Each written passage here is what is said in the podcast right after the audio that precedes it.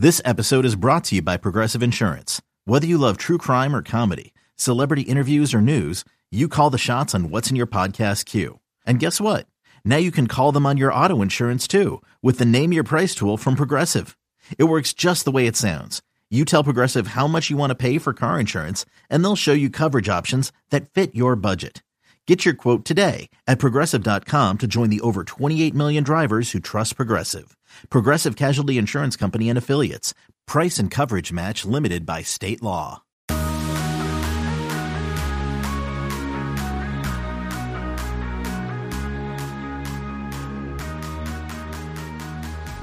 Welcome back into the Lions 24 7 podcast. I am Tyler Donahue and he is Sean Fitz, and we're with you for another week. The final week of April, NFL draft lies ahead. Going to be a few Penn State names called, and we'll see how high Micah Parsons climbs. We have plenty of content coming your way with our second episode this week. We'll take a look, we'll take some guesses at maybe where guys will land uh, coming out of Happy Valley, making the jump into the league. We got a lot of spring ball to cover here, Sean, and you're fresh off a trip to Philadelphia where you just saw Beau Pribula, Penn State's quarterback, commit in action. Um, so setting the table for for what should be kind of a show that hits to all fields. And before we start, uh, condolences to the St. Francis football family and uh, anybody around that program. Uh, Aaron Wilson, I'm not sure if you saw it online, uh, 2022 defensive lineman that w- he had a Penn State offer. He's a four star kid, uh, passed away on Monday from, uh, you know, just uh, it was a form of cancer.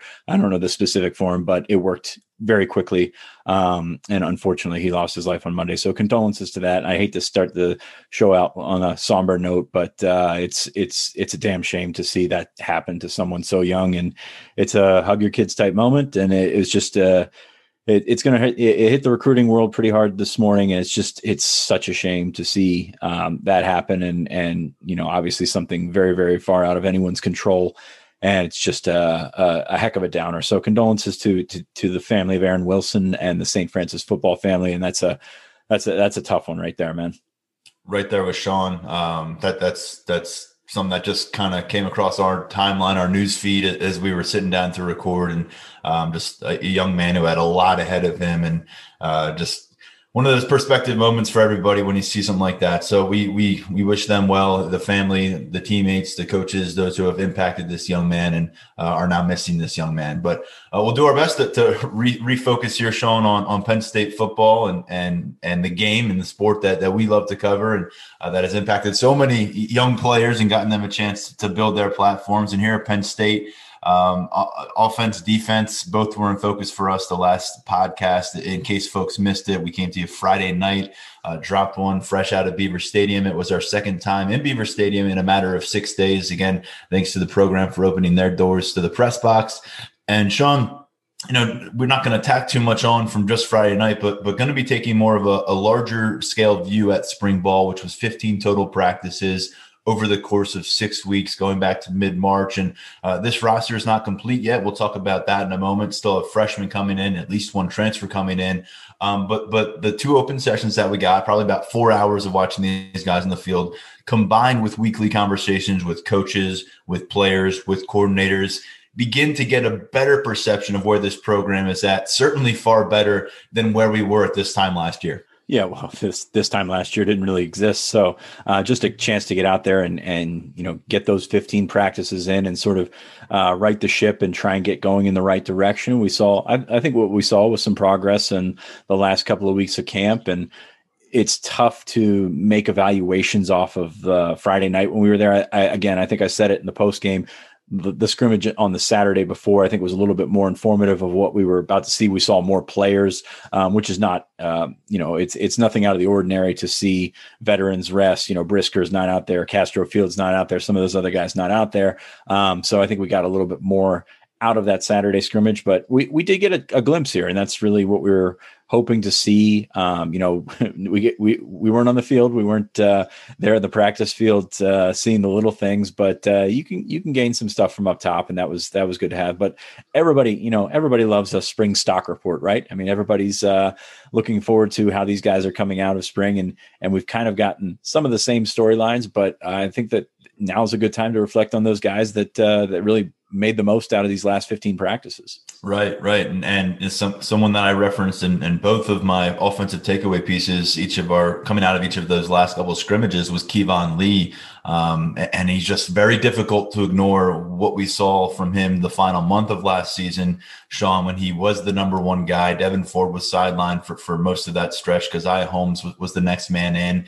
Um, and then where he has picked up where he left off. I mean, the, the, the feedback in March was really strong from Ja'Juan Seider uh, about how he's put it together mentally. And, and, then I think physically, what we've seen from Keyvone Lee, um, to me, he appears to, to be a, a bit more burst. Um, this is a guy who came to campus at, at a weight that, that kind of scared you a little bit maybe when you look at the running back position, but he carries it so well. Um, and and he's known as the downhill guy. And I know people want to picture north south three yards in a cloud a cloud of dust kind of situation. But we saw some some moments here this spring, Sean, uh, where where you know it was it was a 12 yard gain on one of his first carries last week, and then a, a 25 yard pickup uh, as a pass catcher. Uh, this guy can can move a bit in the open field. I think maybe more so than than people are giving him the benefit of at this point in his career. He's he's getting there. I think he, there's still some to work on with some of that short area quickness and uh, and things. And I and I love what James Franklin said about him is you know he tries he doesn't he plays within himself. He doesn't try to be a back that he isn't. So even if he does burst outside, he puts his foot in the ground, gets back upfield, and I think that's really the key that you're looking at with Keyvone Lee. I still think Noah Cain's probably your number one, um, and he's got to obviously be healthy to do so. Um, but I think he's he's probably the most talented in that group. Um, but Keyvone Lee's shown them something over the last couple of months, and that's uh, where he came in from. From where he came in to now, it's it's a little bit surprising because he didn't get into camp until August. Excuse me, didn't get into camp until August, and he really was not physically developed as you think he would, but you know, he turned that raw talent into something that he could work with, especially over the latter half of the season. So I'm um, going to continue to work with Dwight Galt, uh, going to you know, sort of shave some of that weight. And uh, I don't think he's too heavy or anything like that, but you can turn that weight into even better weight and uh, make it uh, make it so you're a bit a little bit faster. Again, he still fits the profile of what we thought he was. He's not a you know home run threat or anything of that nature, um, but he's a darn solid back. And you know, you can't sometimes you can't get enough of those guys. And just a reminder, not only did he show up last, you know, last summer, he didn't, he wasn't here for the winter conditioning program or anything like that, but he didn't have a spring football, uh, some, uh, senior football season. It's something that he spoke about with us here on the podcast, Sean, uh, about 10 months ago at this point when he was on with us um, because of you know moving to a different school. Uh, it just didn't work out where he was able to get on the football field as a senior. So he had a bit of a layoff. So for him to come in and, and be a guy who could, take the ball 20 times, and, and the Michigan game was was clearly his coming out party. But you know he's pretty much sustained his ability to go out and and, and average a, a, you know quality yardage, get you get you moving forward in the right direction. I think he finished right around five yards per carry as a true freshman. Led Penn State um, in rushing yards, in rushing touchdowns. And I, I, you look at him and Noah Cain, and what you like about both of them is they squeeze the most out of those touches, right? They, they always seem to be able to fall forward, have the momentum behind them as they're hitting the ground, um, putting you on track for manageable second and third down situations, and, and, and keeping your defense on the sideline and keeping the opponents getting worn down over the game. And we heard Franklin call Lee a, a closer kind of running back, and where have we heard that applied to before? Said the same thing about Noah Cain. that's the question right now. To me, these two look like they're they're ahead of the pack, and, and it is a, a competitive pack right now. We saw John Lovett for the first time, but to me, these two guys, I mean, combined, you're looking at a fully healthy Cain. I'm with you. That's where my money would be uh, in terms of who's going to lead this team in rushing yards and touches out of that backfield. But that combination, I know people want to get a speed guy involved there. You want that home run threat. Cain and Lee going on the road to a team like Wisconsin, taking on a, a program like Auburn, uh, to me, I mean that that combination could really beat down a, a, an opponent over the course of the season. And when you get into nasty weather, and let's face it, when you're a little concerned about the quarterback position and mistakes coming out of that way when you put the ball in the air, I just feel like those two guys, if you're getting the full, complete versions of, of them here in 2021 with Keyvone Lee and Noah Cain, that is a combination that can carry you through some of the nastier weather you'll see in the Big Ten play and some of the style uh, that you'll find wins games in this conference when it matters most. I, I would agree with that to an extent. I, I just am curious. I think I, I, I agree with what you said about the weather. And, you know, I, I think that's a duo that can, you know, easily off Michigan State or something like that. I'm cur- curious what this running back room brings to the table to beat a team like Ohio State. And that's, you know, you've got two guys that are not the home run threats. We've seen Penn State when it's been at its best playing Ohio State, obviously that and and, and this is the big thing right now right now, mm-hmm. right? Is everybody's going to try and compare every running back to Saquon and Miles Sanders, and that's really not going to happen. Even Journey Brown as well, and that's just not going to happen. Um, so you you wonder if these guys are the guys that that take them where they need to go to beat Ohio State, and I think that's probably when you're looking at the running back room and it's talented and it's you know it's deep or whatever and we'd like to see more of John Lovett and what he can bring to the table before making these sweeping statements but you're just wondering if that's a group that can carry you past Ohio State and I think that you know for the most part these guys can can get it done against most of the schedule it's just still have my uh, questions about whether you can get it done against the top of the schedule who's getting to that perimeter, beating the speed off the edge, getting to that second level off? yeah, it, that's that's the question right now. And and Devyn Ford, I think, has a lot to prove. Uh, you know that that hasn't changed that we've gone through spring, and in fact, that's kind of been solidified by the comments we've heard from James Franklin and from Ja'Juan Seider. And then you have Caziah Holmes, who we got to see a, a week ago, um, and you know didn't really do much to wow you. And then we we didn't see him on the field um, on Friday in the practice finale, and we we did see Lovett once, but but not the time before. And I I, I think maybe you know who do you think right now? I guess is the question. If we're talking about uh, you know Cain and, and Lee in, this kind of component where they do what they do, and a lot of it happens between the tackles, and they're not going to outrace your defensive backfield. Who do, who does who do you like the bet on right now uh, out of those other three guys to maybe emerge as the change of pace guy, the home run kind of threat, who may have a lower volume, uh, lower percentage of, of touches out of that backfield, but maybe has the ability to go rumble for sixty yards because I think all three of those guys we're talking about, there's a lot unknown. Yeah, I think I think Lovett probably right now. I've got concerns about the uh, the weight that Devyn Ford can put on and, and how he can play at that weight and what he can do. Still, like you know, you you still see some of the talent shining through. You see him as a receiver and things like that. But um, I I just I like what we saw from Lovett the other night, and I think that his experience and body of work, you know, are are far have far surpassed what Devyn Ford's been able to do, um, albeit in different conferences. But uh, yeah, I think that that's that's a big question right now, and it's just it, it just can't tell you how much it sucks that Journey had to give it up. I mean, mm. you just you look at that guy, you know, we probably wouldn't have seen him this year anyway if he would have had the year that we thought he might have had last year and tested the way that he was supposed to test. We'd be um, talking about him on the next episode. Yeah, the next week, episode, the draft yeah. episode. Um, but yeah, that that's kind of the difference there is you thought Caziah Holmes might be able to be that guy, just hasn't been able to get there yet.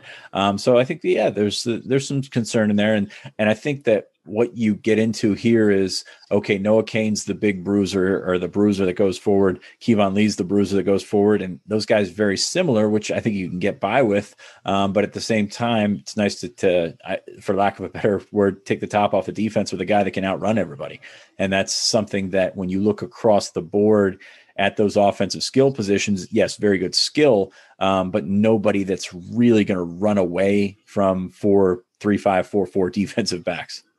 Well, we'll get back to the subject at hand, which is stock up guys. And this conversation yeah, at running back started with really Keyvone Lee. back really quickly. Yes. Yeah, yeah. but uh, and and and all those guys are going to rely on strong play from the offensive front. And and now that we're out of spring ball, Sean, I, I'm I'm putting both feet, I think, on this bandwagon that that Rasheed Walker is is about to go make some kind of first team Big Ten push. Um, he's got 12 games as a proving ground. They're going to need him in a big way to protect whoever's at quarterback um, and open rushing lanes here. We know he will face an array of impressive guys off the edge in Big Ten play.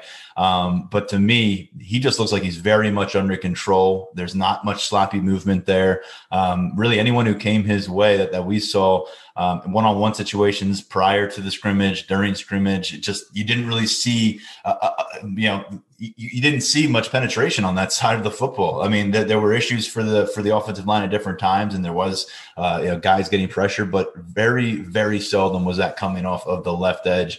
Um, and, and, just buying into what James Franklin has hammered home to us you know, at, at every opportunity, it seems, saying that Rasheed Walker has reinvested himself in a way that I don't know if it surprised them, but they are extremely, extremely thrilled about how Rasheed Walker has come and, and focused in on his fourth year on a campus. And this is a guy who, who has big ambitions for 2021. And let's face it, he stands to make himself a pile of money if he puts together a strong uh, fourth sophomore campaign here and we're at the disadvantage of not being able to go back and watch these things or watch replays or anything like that. But yeah, you're right. It seemed like, you know, when that pressure was coming, it was more from the right side. I, I think Rasheed has turned into a veteran. I mean, there were several times when you look down on that sideline and he's working with Olu Fashanu or or J- uh, Jimmy Christ or something like that, just in in sets and little things, and and that was nice to see because he was kind of thrown in the fire early, and he's been sitting there learning from Will Fries and Michael Menet and some of those veterans.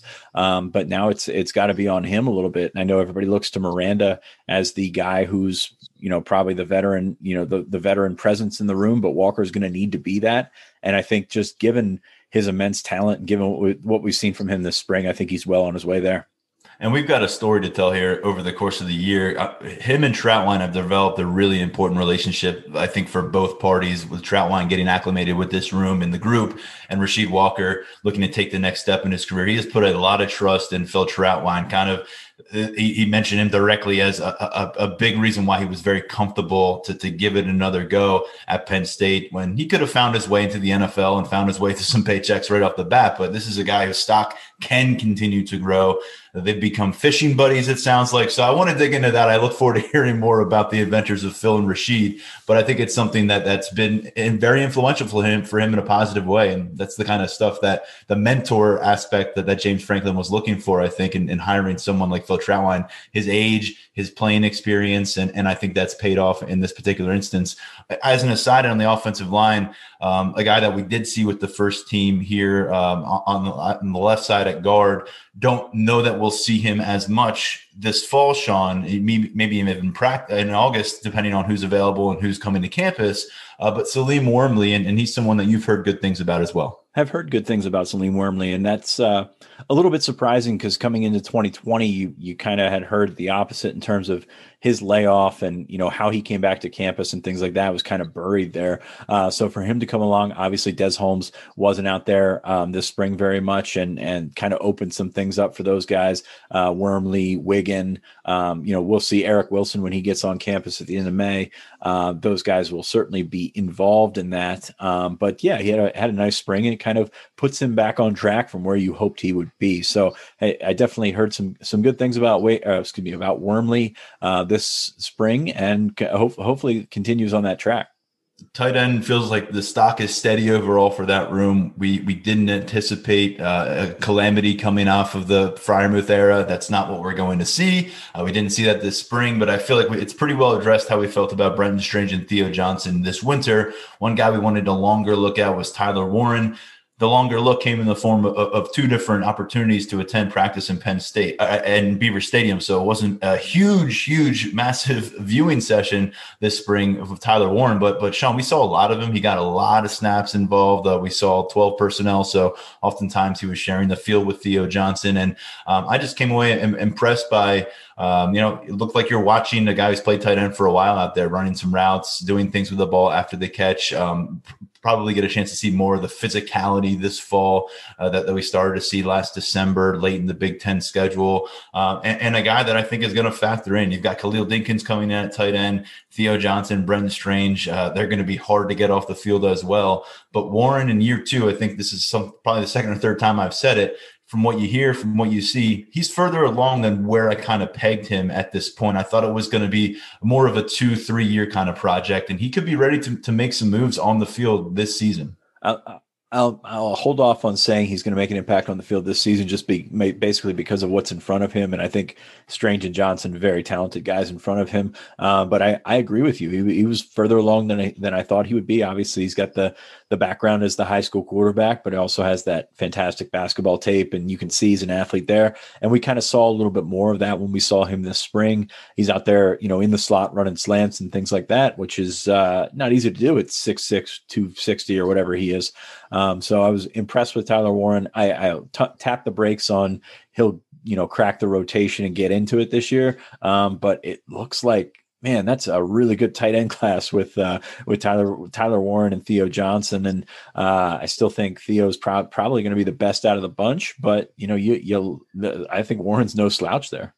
Yeah, Tyler Bowen now helping the Jaguars get ready for the draft, but Ty Howle's got to like what he has in that room and, and what's still coming his way this offseason uh, and into next year, to be honest. Um, elsewhere in the pass attack, this shouldn't be a surprise, but, but Parker Washington really put together a strong spring, guy who made a run for freshman of the year honors in the Big Ten last year. Um, and, and, Sean, I, have said it before, I, I see Parker Washington as a 60 plus catch potential guy here in, in 2021. We'll see how active the passing attack is. We'll see how many guys are involved. And Jahan Dotson's going to be the, the primary target here for Penn State. But Parker Washington has this knack for making incredible highlight reel plays. I know Jahan Dotson has, has built his share too, but everything you hear on the practice field is just like Parker Washington does something every few days that everyone just kind of turns around and stares at him for a second and says, wow, this kid's special. Those are the kind of stories we heard last year when he had two, three weeks to practice with Sean Clifford before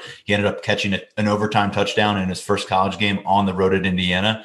Uh, and I just feel like the stage is set here for Parker Washington, um, who is just built like a, a you know like a 23 year old in his second year on campus there's just not a lot of holes to poke in his game, his approach, and, it just feels like as long as he's healthy out there, him and and, and uh, Dotson, that's a tandem that Penn State could really lean on. And I'm not sure at wide receiver when the last time they've had a tandem like that. It's I feel like it's been at least four four years or so. Well, that's it, it, has been a while since you get those those skill guys in there, and you know obviously Penn State's had some good ones in the last decade or so. But yeah, it's uh, it's nice to see those guys. Besides, speaking of which, you mentioned the the 23 year old. We completely uh, just paved over your birthday last week. So happy belated birthday to you. Uh, 23, was, yes, yes, 23 again. um, I know it was kind of a lower priority than the, than the cat who also had a birthday I saw this week. Um, but uh, yeah. you know, happy birthday to you. But back to Parker Washington. Uh, uh, what can we say that really hasn't already been said? Just came in with that mentality that he could you know step on the field and make an impact right away. And lo and behold he went went ahead and did it. So um, i think that I expect to see maybe a jump in him being stronger, you know, going after those 50 50 balls. Cause I think that's probably the thing that, you know, last year he made the great catches. Um, and I, I, just think that, you know, you throw it up to him, and I hate to bring the fade word into it, but, you know, that wasn't a, a strong point of his game. So maybe some more contested catches, maybe some more, um, you know, running after the catch and things like that. But really, we're just, you know, uh, we're just kind of splitting hairs here when, when it comes to Parker Washington. Exactly. Phenomenal uh, athlete, but probably an underrated athlete, phenomenal skill player. Um, and I think that that's a reason that we're going to see sort of targets, uh, you know, go heavily his way this year and he gets after it as a blocker. I mean, watch this guy when when, when Penn State's running the ball. His assignment, he he he handles it, uh, and he he is a guy. He, he says he, he, credits a lot of that lower body powder power. We heard Stubblefield say he just hangs out in the kitchen when he comes over, eats and eats and eats. There's a reason he is the way he is, built like a power back. You hear that pays off also when the ball's not in his hands. And and elsewhere at wide receiver, looking at the stock up situation, Cam Sullivan Brown is, is someone we saw more than we thought we would have on Friday because we did not see Keandre Lambert Smith out there during the scrimmage. Uh, but he was rotated in as the first as a first teamer when we first got in the stadium. The next time he was, you know, he was the first teamer with Parker Washington and and and Jahan uh, Dotson. So Sean, when when I look at Sullivan Brown, you know, everything here is last year was supposed to be the year he made his move. Didn't happen. Physical limitations, the medical limitations here now now his opportunity is going to happen. He's been on that now or never list for a few years. He has passed that expiration date. And you know for, for, you got to root for the guy. Maybe he has a, a, late career renaissance here. He's got two years of eligibility because of what happened last year, so he's got a little bit of time. Um, but he's a guy that they seem to be pretty comfortable with uh, in that third role if they need him. If he's not in the third role, seems to be the next guy in off the sideline when they bring in uh, a rotation. And uh, to me, that, it's probably I would say Cam Cam Sullivan Brown's career at this point at Penn State is in a better spot than I maybe thought it would be last December. Yeah, and this is a guy that I think went into the portal what two years ago, and just yeah. a couple of tough injuries um, the last two seasons, and you know they they thought maybe turning the corner last year, and then all of a sudden um, he's out and he, he has to miss the start of the season, kind of gets buried there. Um, you know, another guy that probably has to play within himself and, and know what he is. He's not uh, going to be the guy that takes the top off the defense. Uh, probably a complementary receiver to those other two guys that we just talked about, but you need those guys. And, and I think Sullivan Brown realizes that and can bring something positive to the table. Also going to be a veteran that, that helps out Keandre Lambert Smith and some of those other younger guys, Jaden Dottin, who had a good spring, um, help those guys, those guys come along. So again, I mean, you, you need sort of, I, I, I don't want to downplay that, excuse me, downplay Sullivan Brown and say, you know, just a role player, but you need role players on these teams. And I think that, you know, whether, whether he goes out and catches 20, 25 balls might not be the, the greatest measure of what he brings to the team. And with the guys up top there, Dotson and, and Washington, you don't need that. You know, you don't need him to be a guy who's going to go out and catch five balls a game, but you need him to catch the ball when it, when it comes his way, be able to pick up a tough third down catch, uh, and and that may be all you get out of him in a game. Uh, yeah, and, catcher and, and two, and that's fine. Yeah, and it might be a situation where you know Parker Washington is going to draw a lot of attention, Jahan Dotson is going to draw a lot of attention. Maybe you find your way into, as the guy that nobody pays attention to. That's that's yeah. a pretty good spot to be, um, especially you know with some of the catches, the contested catches we've seen him make in the last couple of weeks. Cam Sullivan Brown will be 22 years old uh, this year. Uh, 25 catches in his career, 119. I'm sorry, 25 games, 13 catches, 119 yards. Uh, has not reached the end zone with Penn State. So um, we'll see if this is a year where, he where he's able to break through and, and find productivity. He's going to find challenges from this group that's intact. A guy like Jaden Dottin seemed to make strides. Malick Meiga we saw continuing to flash that athleticism, albeit at a raw level. And you've got the three four star recruits coming in as true freshmen this season. They'll have a chance to make inroads. So um, it feels like I think we've said this several times. Once you get past the the Cam Sullivan Brown portion and, and you cluster in Keandre Lambert Smith, we'll talk about this as we look at some position battles uh, later here in the podcast uh, this week or next. But after you get past those four names, it just feels like there's a kind of a wide open conversation on what comes next. Yeah, and you know, just looking at the numbers, having a full two deep maybe a little bit overrated because you think of who was Penn State's sixth receiver last year and what was that TJ Jones or something like that. I mean, it's not something that you can lean heavily on, especially if you have guys like Washington that can cross train play inside out. Those guys um, don't come off the field. Yes, so that that's helpful. You would love to have a, a, true two deep. Don't get me wrong here, but I don't think it's the most necessary thing, especially when you have a couple of good tight ends. So you can work around that. Um, still would like to see a little bit more speed in the group. Um, again, you know, the big plays is something that we you know, kind of spent the spring searching for. And, you know, they got one from Jahan Dotson the other night to start off the scrimmage, but that was more of a busted tackling situation on the defensive side of the ball. But uh, you want to see guys run away from each other or run away from the defense and still a little bit of concern in that area.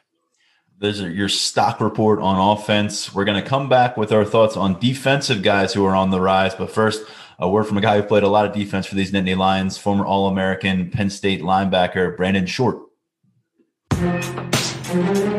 I'm Brandon Short, All American linebacker, current member of Penn State's board, and two time captain of your Nittany Lions. I'm running for re-election to Penn State's board. I come from a tough background and a Penn State education changed my life. I had an NFL career, earned an MBA from Columbia, and I'm now in finance. Penn Staters have a lot of pride in athletics. There are wide-ranging benefits from success in athletics, increasing academic standards, supporting 850 student athletes, and boosting the local economy. The current athletic budget is self-funding and is independent from the university, so investments have no impact on tuition or employee salaries. Yet, over the past decade, Michigan and Ohio State have outspent Penn State by 246 million and 390 million respectively. Some candidates in this election want to de-emphasize athletics, making this gap wider. We must invest not for more touchdowns, but to benefit the local economy and enhance the entire university. If you agree, vote for Brandon Short, Steve Wagman, and Alvin de Levie so together we can invest in Penn State's future. To vote, go to the link in the podcast show notes now. Thank you. As a reminder, voting for that Penn State Board of Trustees selection process concludes on May 6th. Uh, we've had a link for all alumni to be able to, to register for that vote um, in our podcast articles and in the description uh, of these podcast episodes of Late uh, featuring Brandon Short. So, Sean, as we move toward the defense now and the stock up players on that side of the ball, uh, once again, I remind the, our listeners that when we were in Beaver Stadium, I was trying to keep tabs on the Penn State offensive personnel, and you were looking at the defensive side of things. So, kind of uh, let you take the lead on this one, and, and you came up with a list of five, um, and it starts with someone that we've been talking about quite a bit here on on the podcast, Kalen King. And I think it's important to note it's these are just not based off of two scrimmages. This is based off of talking to people in the program. This is based off of what we heard, you know, from coaches all spring and things like that. But it really shouldn't be a surprise. The first guy I'm going to go to, Kalen King, the freshman cornerback, the early enrollee, um, weren't really sure what to expect from him given what was in front of him coming into uh, the spring. Certainly made the most of it. You saw two position changes, actually three position changes coming out of it, uh, with Marquise Wilson going to receiver. Keaton Ellis going to safety and Sebastian Costantini, who's a pretty good walk on, going to safety as well.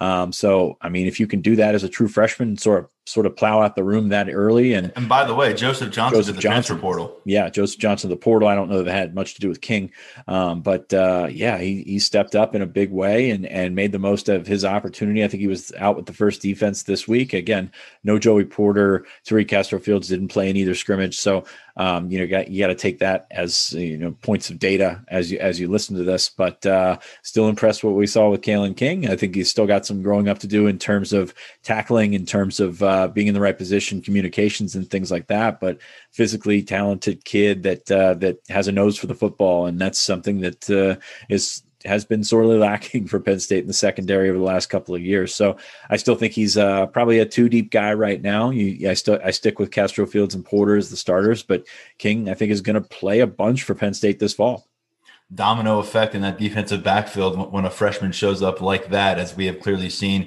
Defensive end, Sean, was a spot where you needed stock up guys coming out of spring, and you've got a couple listed here. I'm in complete agreement based on what we've heard and what we have seen as well. We'll start with a guy who's been with the program for a while now, year number four, and it's shaping up to be a special one for him, Nick Tarburton. You know, Tarburton's a guy that I'm and I don't want to say it the wrong way, but you're going to have doubts about until you can see him be healthy and and play a couple games, string a couple games together on the field.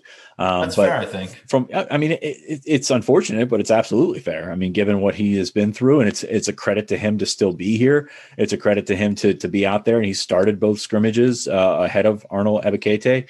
Um, but uh, that's uh, that's something that you you know can take into account. He's a tough kid. He's uh, started as a linebacker. We thought he might eventually be a, uh, a defensive tackle, but seems to have found a home at home at end. And Penn State needs that. They need that badly. Um, and he's a guy that can play the run, a guy that can you know maybe get to the pass. I don't I don't think he's anybody's confusing him and and, and AK off the edge in terms of a speed rusher, but you know he did a lot of really good things when he mm-hmm. was out there. And you know that's a guy that I would definitely consider probably the definition of stock up. I know they kind of talked him up a little bit in the offseason and coming into the spring, but you know, you just kind of hold your breath and wonder if he can make it through. And he seemed to make it through this spring uh, unscathed, knock on wood, and and hopefully he can continue on that path because I mean, that's a that's a thin room. We you know we like some of the depth that they've cultivated by moving Zuriah Fisher there and having Amin Vanover there, and we've talked about Hakeem Beamon possibly playing out there. But you want your starters, you want your your first three guys, uh, and I think it's pretty clear the first three guys are Isaac uh, Tarburton, Ebiketie. Um, but uh, you, you want to have those guys ready to go, and it looks like Tarburton, you know, might be in on that right path. And Tarburton, one thing that stood out to me from all the conversations about him and and and with him clearly the, the centerpiece there is the, the physical issues and, and the setbacks that he's had to overcome. I think what I was impressed by along the way is he has really, uh, you know, entrenched himself as a, as a sounding board for, for these young offensive line or young defensive linemen. He's be, managed to be a veteran leader, and that's not easy to do when you when you're not piling up big time reps in a game. You know, it's a lot easier for someone like Shaka Toney to command that kind of respect from a room because he's played a bunch of Big Ten football. He's made some splash plays. Got Nick Tarbert, and a lot of what he's done has been away from the spotlight, away from the football field itself. So I think that's something that stood out the way he's been able to step up, help a guy like Zuriah Fisher, who's making that transition from linebacker like he did back in 2018. Um, the new guy in town, uh, Arnold Ebiketie, you heard early reviews that were explosive. Um, you know, guy who gets off the edge and, and you're not going to beat him off the snap. Then we saw him and check, check. Yeah, he's uh, he showed something this spring, and I was uh, excited. One of the guys that I was most excited to see, and honestly, not disappointed a bit. Um, I think he's still got some work to do in terms of uh, you know the finer points of that position, playing the run. It's going to be a big jump from Temple to, to Penn State, especially when you again go to Wisconsin in week one. I'm curious to see which one of those guys gets the nod as the starter. I think we kind of came in and thought, okay, Ebiketie is coming in here to start. Um, but I think Tarburton's done a nice job of, of, of holding up his end and, and doing a nice job of of putting him in a position to be a start, be a potential starter. And this is a thing that that you talk about with coaches, and they like to have three starters at each position. You know, mm-hmm. at, at, places like the defensive end. So whether or not he's in there with the first snap, it really doesn't matter. You just you're going to see a lot of these guys. So, um, but yeah, he, he showed more burst off the edge than uh, than either of those other guys in, in Isaac and Tarburton. Got to the quarterback a few times. Again, uh, I think this summer will be very beneficial for him, spending it with Dwight Galt, and that's certainly a, a good way to spend your summer if you're looking to uh, put on uh, productive mass. And I think that, that that he'll get that get to that. So um, very pleased with that. And still have my questions about defensive end depth and what they're going to do, especially with that front loaded schedule that they've got. Um, but so far, you know, Ebiketie has has answered the questions that I've had about him coming in.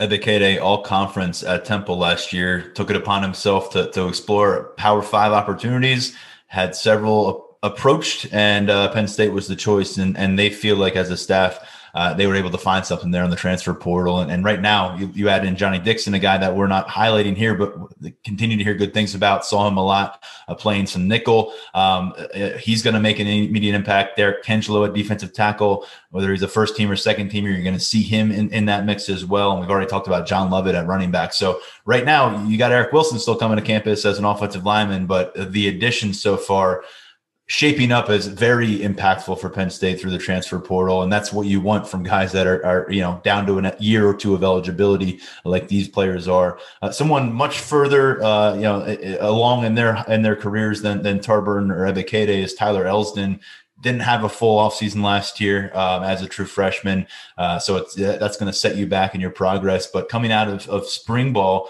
Franklin mentioned him on Friday night as a guy who has probably improved as much as anybody else that he can think of on the field this year and kind of under the radar because it's not a name we have mentioned a lot here, but you came away impressed by him from our first scrimmage opportunity. And he's a guy that that could really shuffle the deck a little bit if he is that advanced going into this second season at the college level. And again, I'll, I'll hold off on shuffling the deck because I think they're pretty well set, uh, especially at those outside positions. With well, I'm talking, I'm talking more so too deep. Oh yeah, yeah. I think he, I think he was in our two deep heading into it, and it's a question more about Jesse Luketa now, and that, I think that's where we're kind of where you were going with this. And I yeah. apologize for trampling on you, uh, but it's uh, it's one of those things where Elsdon, if you can get him to be the sixth linebacker, if you if Catcher can be happy or excuse me healthy, and if uh, can be healthy, then that that seems like a pretty good spot to be in. Uh, I was impressed with him, you know, in the, in the one scrimmage that we saw. and We didn't see him uh, in the second scrimmage, which was unfortunate. But this is a kid that got a ton of reps this spring. I mean, just uh, looking at the numbers, the numbers kind of played up themselves is, is you had five scholarship linebackers and uh, that's really what you were getting out of it at that point. So ton of reps for kobe king ton of reps for tyler elsdon. It looks like elsdon made some strides. And uh, you know i still think that he's one of those guys that you know you, you you could put in the middle you could put him in will. He's a box guy all the way. He's not the fastest guy out on the field but he's improved that speed. Um, he's got good quickness which is it was one of the crazier things that i saw uh, from a testing standpoint. I mean, this is a kid that's running a four, a sub four one shuttle that was running a four eight forty or something along those lines. So big differences in there. To me, I'd rather have that quick shuttle, um, and you can sort of work on that forty in the long run. Um, so hopefully that's coming down. Hopefully he's getting faster. And you know, I think that that's a guy that looks like he can play a couple of years and be productive in a couple of years. Um, I still think Brooks is is the guy in the middle, and we kind of touched on that afterwards. Is you know wasn't the performance I was hoping to see, but I think he's been better than I expected this spring. Um, so uh, we'll see what happens at the two deep. Uh, you've got some flexibility with Luketa, if you want to call it that. Uh, maybe he's a defensive end. Maybe he can go back to the will or whatever. It's it's hard to say um, because you don't know where he's going to be at coming out of the injury. You don't know you know how big he's going to be and things like that. If he's kept his quickness because he's obviously had a shoulder in a sling going into the spring, so there's not a ton that you can do in terms of improving your speed and improving your quickness with your shoulder and your with your shoulder being uh, you know taken care of there. So we'll see what happens with Luke and that's going to have a residual impact on what happens with Tyler Elsdon. But I'm I'm excited for his future. I think he can be a, you know, a, God, I'm going to do it. The lunch pail guy, uh, the stereotype guy in the middle. But I think, you know, given what he brings and the size that he brings, he's a lot bigger than I think people give him credit for. He's just looking in pads and looking in uniform you know, he kind of stands out from that nature. Ellis Brooks isn't going to uh, physically overwhelm anybody, not the biggest guy in the world, but Elsdon looks like, you know, kind of looks like a Josh Hull type in the middle, six two, six three. He's got those big shoulders. So I'm excited to see what he can bring to the table. Uh, maybe not this year, but the following year, I think he'll be right in the mix to start. Lunch pail guy. Lunch pail guy, linebacker first in, for first in, last to leave. Yep. yeah. Um, well, and one thing that did stand out with Franklin's comments about Elsdon, I think it, it got some attention on our board as well, uh, was saying that they feel like they've learned something about his sideline to sideline ability, his ability to move around the field that they had some questions about. You know, and you, they we, we chronicled this when he was getting his offer. They said, "All right, let's let's take a look at you after camp." And Pry didn't get the offer on the table. Then they said, "All right, come back again. Let's take a longer look at you." Ended up getting an offer, committing very quickly to Penn State, as we covered a couple summers ago. Right now, though, it sounds like they, they feel like you know as they're uncovering and, learning more about this kid in his second year on campus, a little bit more in, that department, Sean, than what they maybe anticipated they might get out of him. So something that he has flashed on, the spring uh, practice fields and someone that I felt like we were going to learn something about this spring, one way or the other. Was he going to disappear from the conversation? Was he going to you know, put himself in the conversation at safety? Tyler Rudolph, his third year on campus, guy we didn't hear much about the last couple of years, a four star prospect coming to campus out of Connecticut, along with Marquise Wilson. Um, and you've got him on your stock up, which is says a lot for his status right now. That's a guy that they needed to step up, and I, I'm still sort of apprehensive about putting him, you know, all the way stock up because I don't know that he's going to play, you know, right away this year. Uh, but he seems to be that four. He seems to solidified himself as that fourth guy in the two deep. We talked to Brent Pry last week, and honestly, the the comments about him seem to be pretty glowing in terms of uh, of the steps that he's made. And in talking to other people, I mean, it's it's about consistency for Rudolph. It's about um, you know the the off season work. You know, you can see the talent flashing through. Obviously, he's got very good size for that position. Uh, a ton of length out there. He made some plays in the ball uh, in the first scrimmage. We did not see him in the second scrimmage, but uh, was impressed with the the little bit that we saw. And it's going to be about consistency. It's going to about be about how he handles coming out of the spring. Obviously, he's not a starter, um, so you got to get your mindset that you want to be able to compete. And again, I think it's a spot where you've got the three guys at the top of the depth chart with Brisker, Sutherland, and Ji'Ayir Brown, who we obviously didn't see in the last two scrimmages. Um, and then there's a bit of a gap, but we've always lumped Enzo Jennings and Tyler Rudolph together. I think Rudolph, you know, probably took a bigger step this spring. Jennings has done some nice things, but I still don't think he's quite there uh, to, to to battle for the two deep. So I think probably this is one of those ones where I just went a little bit further down the depth chart and wanted to see you know, maybe who was a little bit further ahead than we thought they might be coming out of the spring. And Rudolph uh, just did, did some nice things. I'm not ready to, to crown him, not ready to put him in the, the two deep. I still think Penn State is going to explore the transfer portal for a safety that can come in and play right away. Um, but it's, uh, it's one of those things where you're seeing, you know, at least steps in the right direction for a guy like Rudolph. Um, so that those are five stock up guys on defense. We mentioned more than five guys when we were covering offense, and more than five here on defense. But uh, the five that Sean pinpointed there, you heard us go through. We're going to have a lot more coming out of this spring. We want to spread it over the next few episodes because otherwise you'll get one three hour long episode, and not really good for the business plan here uh, at Lions twenty four seven. So uh, we will get a chance to, to focus in on a bit. Uh, who did we miss seeing this spring? What are some mysteries regarding position battles going into the summer? Um, and additionally, uh, there's 10 guys at least coming to campus, adding to this roster as scholarship athletes in the summer. We'll look ahead a little at, the potential impact of that incoming group, a mix of freshmen and at least one transfer. But uh, Sean, uh, we're going to take a quick break. Then it's going to be time to focus in on recruiting. There were prospects at Penn State in Beaver Stadium on Friday night for the first time in a long time. And also, you made a trip to Philadelphia to get a firsthand look at Beau Pribula. So we'll talk to you about that. Stay with us, listeners. Uh, this is the Lions 24 7 podcast. Okay, picture this. It's Friday afternoon when a thought hits you. I can spend another weekend doing the same old whatever, or I can hop into my all new Hyundai Santa Fe and hit the road. With available HTRAC, all wheel drive, and three row seating, my whole family can head deep into the wild. Conquer the weekend in the all new Hyundai Santa Fe. Visit HyundaiUSA.com or call 562 for more details. Hyundai, there's joy in every journey.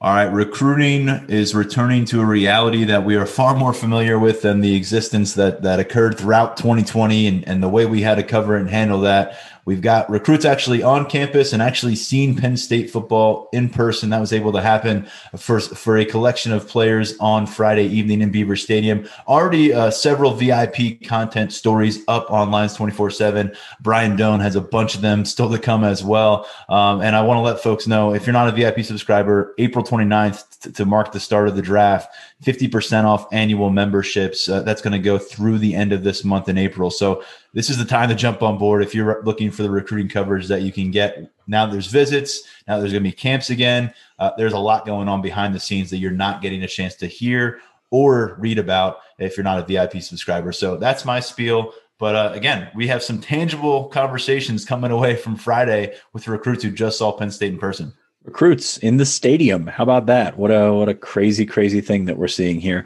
Um, it's it, I don't underestimate that sort of thing either. Um, it's a, it's obviously just a scrimmage, and you know you can't talk to the coaches and everything like that. But just looking around, and I, I think Beaver Stadium in itself, um, not the prettiest thing in the world, but seeing the mass, uh, the it's just a massive uh, complex. So sitting in the stands, even though you don't have 110,000 people in them, it still kind of registers for some of these guys. And, and you know, it's it's obviously a, imagine what it would be like if it was full, but just kind of looking and seeing the the breadth of everything. I mean, it's just it's a lot to take in, especially for a lot of these guys who you know haven't been anywhere in a year and a half, and you know the, their last chance to check out a game was 2019, and maybe they weren't even prospects at that point. So um, that's something to uh, to take into account, and it's something that sort of moves the needle, especially when you're trying to be on their mind entering June. We mentioned how important June is, um, so you get a guy like Nick Singleton, who you think you're doing pretty well with, um, moving in the right direction. You get him on campus, and it's a great evening on Friday night. Um, you just got to get them looking around and saying, okay, this is, uh, you know, a comfortable situation. And I think that's probably something. And, you know, uh, Brian, he told Brian Dohn he kind of got chills during the scrimmage. And I don't know about you. I, I didn't really get chills during this during the scrimmage because it was a scrimmage, but he's looking at it from a different standpoint than than you and I, or probably pretty much anybody else in that stadium. Um, so it, it's cool to take into account that sort of thing. Uh, Jaden, Sean, didn't you, didn't you still feel a bit of a buzz? I mean, I, I, know you've been in that stadium a bunch, but just to be back in there, uh, oh, and, and, and and it just not feeling like every like being. I know you weren't there last fall. You, you uh, Mark and I were in the press box last fall for us but it was not anywhere close to this. There was no band. Uh, for the last few games, there was literally no one in the stands. I was surprised we were even in there, and it just felt like it just didn't feel right at all. This this was like a totally different atmosphere. I know it's baby steps towards where everyone wants to see Beaver Stadium in September and October and November, but this was a different thing. I, I came away from it buzzing a little bit, and, and, I can only imagine what that's like for a high school prospect who hasn't been able to visit anywhere for a year and a half. Well, it's it, it had a celebratory atmosphere. There's a lot of mm-hmm. joy there in terms of just the people that wanted to be there and were able to get tickets. And I know that you know a lot of people are not happy with how that worked, but given the list of recruits that we saw at that game, obviously the the actual plan worked. Um, but it, I, I, think it was just a, a bunch of there was a lot of joy there, and there was a lot to be taken from it. And you know, we've taken so many things for granted, and haven't had them in the last year. So getting that sort of thing back, you know, it's going to have a different effect on a lot of different people. Um, I, you know, I even mentioned that last Saturday when we were in there, just kind of hearing the the rise of the crowd and just kind of the anticipation there. So it's just you know it's it's one of those things where it's a positive connotation. There's there's joy, there's hope, there's you know a couple of boos here and there, but um, no, it was it was fun to sort of get that or to to get that atmosphere, and that's not something that that a lot of schools have been able to replicate. And that's uh, you know you see guys going to spring games and i think coaches and and those recruiting staffs have started to find the loopholes in terms of how you get you know your product in front of some some recruits. And that's um, really the the way that this uh, this dead period is going to end by you know putting these uh, uh, I don't want to call them showcases or anything, but having these showcases and putting this team in the forefront of your mind. And that's for a guy like Singleton, for a guy like Jaden Gold, who's set to, to visit in June, uh, for some of these younger guys, uh, Tyrese Fearbry from from Pittsburgh included uh, in that in that 2022 group, um, to get in front of them and and sort of just be like, hey, this is this is a spot that you know this is not our full product but this is a spot where you're going to you know feel appreciated. This is a spot that you're going to appreciate what you're going through and what what everybody's going through. And i think that has a could, can possibly have a profound effect on some of these uh, these prospects. And they're seeing these players on the field interacting with each other, joking around. Yeah, there's a brotherhood that you can observe that you can't really see when you just tune in on TV for a few hours on a Saturday during the pandemic. To sit there, uh, you know, a few rows behind these guys as, as they're, you know, you're seeing teammates interact with their coaches. There's something to be taken away just, from that. And and and the little things like, okay, so you you can maybe I don't I don't know what the the exact rules are, but if you're watching a practice on uh, an Instagram live, or if you've got a Zoom going with with something like that, I, I, don't want to get into the rules and everything, but you know you're limited to that. Like we're, we're podcasting right now, we're looking at each other in one camera set, and that's it. At a at a scrimmage, you can get up and move at least a little yeah. bit. You know, you can go see, um, you can you can sit in the thirtieth row, but you can also walk down to the railing and get a feel for how it looks there. It's just, I think perspective is from a visual standpoint, perspective is probably underrated in in that, and we kind of mm-hmm. have forgotten about that. And it's just like I don't I don't like sitting. I mean, not, nothing against you, but I don't like sitting here talking to somebody on a screen. I'd rather you know talk to them in person and yeah. you know uh, carry on a conversation while I'm walking with them or something like that. So I think that sort of perspective is often lost. And we kind of forget about how you can take that in as a prospective student athlete. And for these guys whose first time on campus, there's something about driving to a college that you're considering and driving back so you can get a real gauge on how far is it from mom and dad is it far enough is it too far is it just right that that's part of the process as well and i think that's what's appealing for a lot of players in the region about penn state is it feels like it's pretty far from home the landscape might look a lot different from home but it's still a manageable car ride away. And you can kind of figure that out once you actually make these trips to campus rather than plan the trips to campus. We hope to be more accustomed to these visits, by the way, in June and July. We've talked about it. Eight camps on the schedule now supposed to occur at University Park. And I'm curious with this class of 2021, uh, we thought that it might be that sort of situation where you sort of fall back to what's familiar and fall back to what's closer to home. And in, in often, you know, often we saw in the last cycle, that was kind of the complete opposite. Mm. We saw guys that would take one trip somewhere that would be, you know, probably a 14, 15 hour drive or something like that. And then all of a sudden commit. And I'm curious to see how that works, you know, the, the longevity of that and having your parents not being able to uh, afford to make that trip every week. And it's, there's, there's a lot that goes into that sort of decision. And I'm curious how that works out. It's not going to work out anytime soon. Um, but it's, uh, it, it's certainly something to, to monitor a couple of years into the, into the process. Well, prospects will be coming to Happy Valley, uh, where we hope to have a chance to see them this summer. In this instance, on Sunday, you made a trip to see Beau Pribula in outside of Philadelphia for the Elite Eleven Regional Quarterback Camp. It's something we've talked about uh, him him looking ahead to uh, when he was a guest on this podcast. And Sean, you were there. Brian Dohn was there. I know you've got some video you're working on to, to give our listeners and our readers a, you know a look at what Beau was doing on the football field. But uh, from your point of view, what was the process like? I know first off I've covered a lot of elite, elite 11 camps. We knew this one was going to be structured differently because of the circumstances. So I want to put that out right off the bat. Usually you'd hope to see a lot of high caliber receivers and defensive backs on the field, maybe some linebackers, tight ends. Wasn't how it's going down in 2021. They they they usually run these things in conjunction with the opening regional camps, which is kind of uh, you know hit a wall in terms of what they're able to do and how many people they can get in. So the receivers that they're throwing to aren't really running precise routes. They're not really you know it's kind of a, a group of guys from the area usually that comes out and catches balls for them and and you know, happy for them, more power to them. Uh, but you're not throwing to oftentimes Division One athletes, FBI, yeah, Anthony Ivy. Yeah, there you go. Um, so that kind of took away from it. So there's no seven on seven, there's no one on one type things where you have to make the throws and you have to make the reads in seven on seven case. Uh, so that kind of took away from it.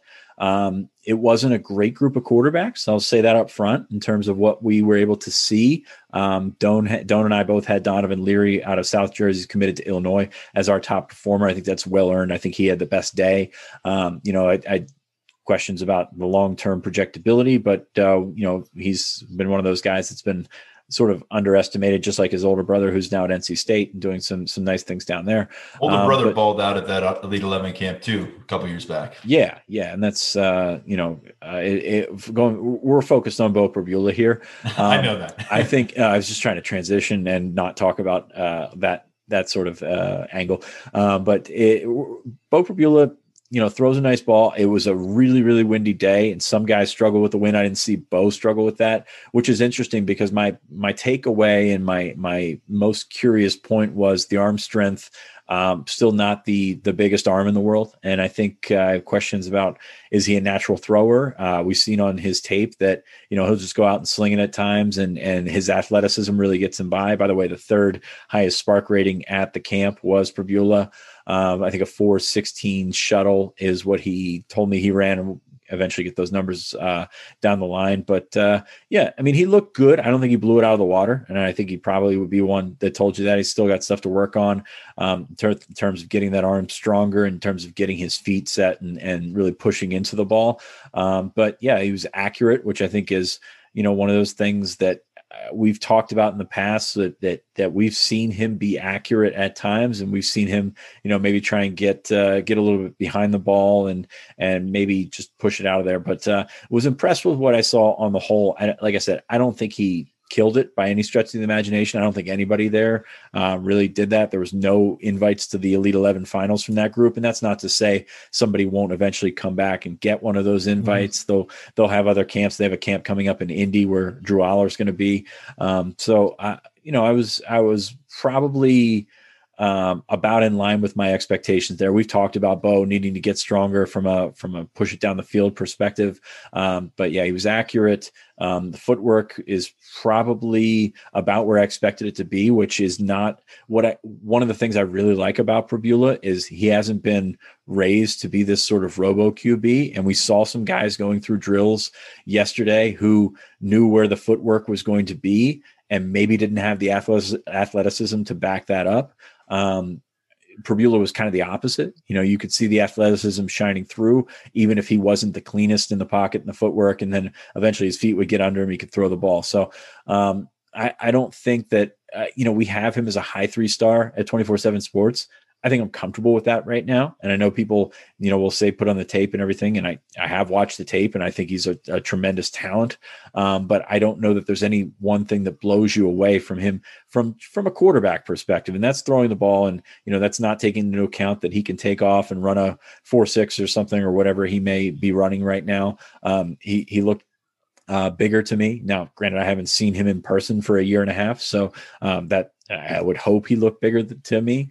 Um, but yeah, he's uh, he's got a lot of things going for him right now. Just a, a some of those finer tools um, at, from from a quarterback standpoint that he could work on uh, heading into the next couple of camps. He said he's going to camp at Penn State. He's got his official visit at the end of June. Um, but yeah, it's uh, it, it's I came away impressed, but not blown away.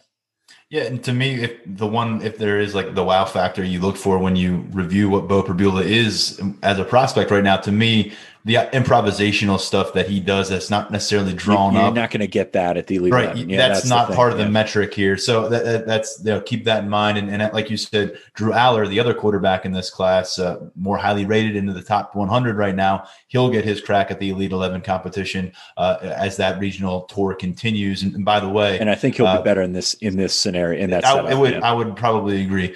Uh, and by the way, nine nine months away from Beau Pribula being on campus as part of this quarterback mix, a guy that told us before on the podcast uh, plans to enroll early in January after his senior season with Central York. Um, last thing we'll we'll get to, and by the way, um, I, I didn't, I wasn't there, so I'm not going to pretend to. I'll just, um, I trust my colleague here, Sean Fitz, and I look forward to seeing the video um, that, that you put up there. I know Brian Dohn was also sharing some stuff from from Philadelphia as well. So uh, we'll check that out at lions247.com. I got, I got to, I took Brendan's camera. I got to figure out how to make that work. I'm kind of like in the Zoolander portion right now where I'm trying to get the, uh, the video to the laptop. So hopefully I can get that figured out in the next couple of hours. Brennan Cam takes takes a field trip to Philly. Uh, very nice. So let's get to our five star mailbag, um, and and we'll stick with one question this time around. You can drop your question at Apple Podcast, leave your five star rating and review. Factor in any kind of question you have about where recruiting is heading, where this team is heading. So much on the table right now in the conversation that will continue into the offseason. This one looks back at spring practices, and it's pretty simple, Sean aside from getting on the field on like last year, what are the biggest things a team can gain from spring practices? And the, the thing that comes to mind for me, and it's been a word that we've mentioned a few times, communication on the field, in meetings, um, between coaches, away from the players as they assess the team uh, as they get out of uh, you know as they get off the practice field they're going to have different opinions on maybe how a guy is is, is projecting and how a guy is is working and, and if that's and if it's the right scenario for that player. And uh, there's going to be different things being bounced off each other and, and then communication on the field from coach to player to other players um, that's for me the biggest thing. Physical reps are are greater than mental reps, and it's not even close. Last year, the big thing was mental reps, mental reps, mental reps, virtually all that stuff. Uh, to me, communication is something that's really a building block, and I think it also forces some of your guys to find out who the leaders of this team are. without a doubt and and that's probably it it's kind of a word that encompasses so much and a lot of things that you don't even think about. I mean how many times last uh, last season at least in the first half of the season we're looking at d-backs with their hands in the air just looking for who was supposed to be where. Um, you don't really get that when you're not practicing together, no doubt. Um, so uh, I, I do agree with that. Also, you know, things like the offensive line in terms of uh, communication is so key, and you know they're going to have to sort of reset with with Menet out of there and and Miranda taking over at center. Um, but just getting the guys just hey you you're there you're right there and then from there it kind of goes it kind of builds because you're talking about foot placement you know you got a guy pulling and you're you're not trying to trip over the you know if you're the left guard pulling to the right you're not trying to trip over the center things like that. It's it, those little things that you just don't even think about um, are really probably the biggest thing to me and just uh, timing with receivers. And timing with receivers with pads. Like you don't think about that sort of thing because you can go out. We saw these guys thrown around at like uh, state high last year uh, when they came back to campus running seven on seven and things like that. Okay, well you you bring pads into it. That that changes some things for some people, and you know it's uh, it's one of those one of those things that you don't really you know take into account and think about and we we love to talk about football and pads i know we just spent a segment on the elite 11 uh, but uh, it's it's those little things that you just don't go day to day. And like we said, we've taken so many things for granted in the last year. And I'm sure these, these team members have done the same. We've talked to Clifford about watching film and, and what it's like sitting there on your iPad by yourself watching film versus when you've got Kirk Ciarrocca or Mike Yurcich or whoever it is there in front of you, sort of drilling that home. I think that that has something to do with it. So I, I don't know that you know there's there's one answer to this but there's so many things that can fall under under communication and and the teams that we have seen come up short like penn state's 2020 team uh, you know we're, we're lacking at that in several areas. One other thing I'll note here: the, the you're experiencing the full benefit of early enrollment for these guys who busted their butt to en, to enroll early, graduate high school early. You were shortchanged last year in that department, departing campus a few months in, and then not getting back a few months later probably brought a lot guys, a lot of guys back to square one or close to it. This time, you know, where would Keandre Lambert Smith have been last year if he had 15 spring practices under his belt going into the summer? And, and right now, we, we wouldn't be talking about Kalen King. He wouldn't be able to really make this big mark and maybe get some of these things in in movement at the cornerback spot until August. Building on some of that, you mean it's not just the spring practices, but that that entire chunk of off season uh, you know, you, we we heard great things about Caziah Holmes when he got here, and then he has to go home, and all of a sudden he can't work out. Well, he can work out, but can't work out in the same way. It's very different working out, you know, pushing yourself than having Dwight Galt and his staff uh, push you. So um, guys like that, guys like uh, we mentioned Tyler Rudolph a little bit, uh, er, uh, you know, earlier, sort of flattened out for a year, and that's you know probably when you're talking about expectations for them, you kind of think, okay, well, they're not where they're supposed to be. Well, they're probably not where they're supposed to be, but they also didn't have the opportunity to get where they're supposed to be. So there are a bunch of guys that fall under that umbrella. Ta'Quan Roberson comes to mind on offense. Um, you know, a couple of the receivers as well. Um, the JUCO guys, Norval Black, that we haven't really heard anything about this spring. Um, you know, he was behind when he came in. So it, I think a lot of that has to do with the the situation. I, I don't know that spring ball is all encompassing, but if you could have had some of these guys on campus going through uh, winter workouts into spring ball, back to the spring workouts into the summer, um, all that stuff, I think that that definitely makes a difference. And that's going to do it for us. Tyler's computer has unexpectedly shut down on him, so I'm here to close the show. Thank you very much for joining us on the Lions 24 7 podcast. Check us out anywhere you get your podcast. Remember to leave those five star reviews and your questions for the five star mailbag. For Tyler Donohue, I'm Sean Fitz. We'll see you later this week on the Lions 24 7 podcast.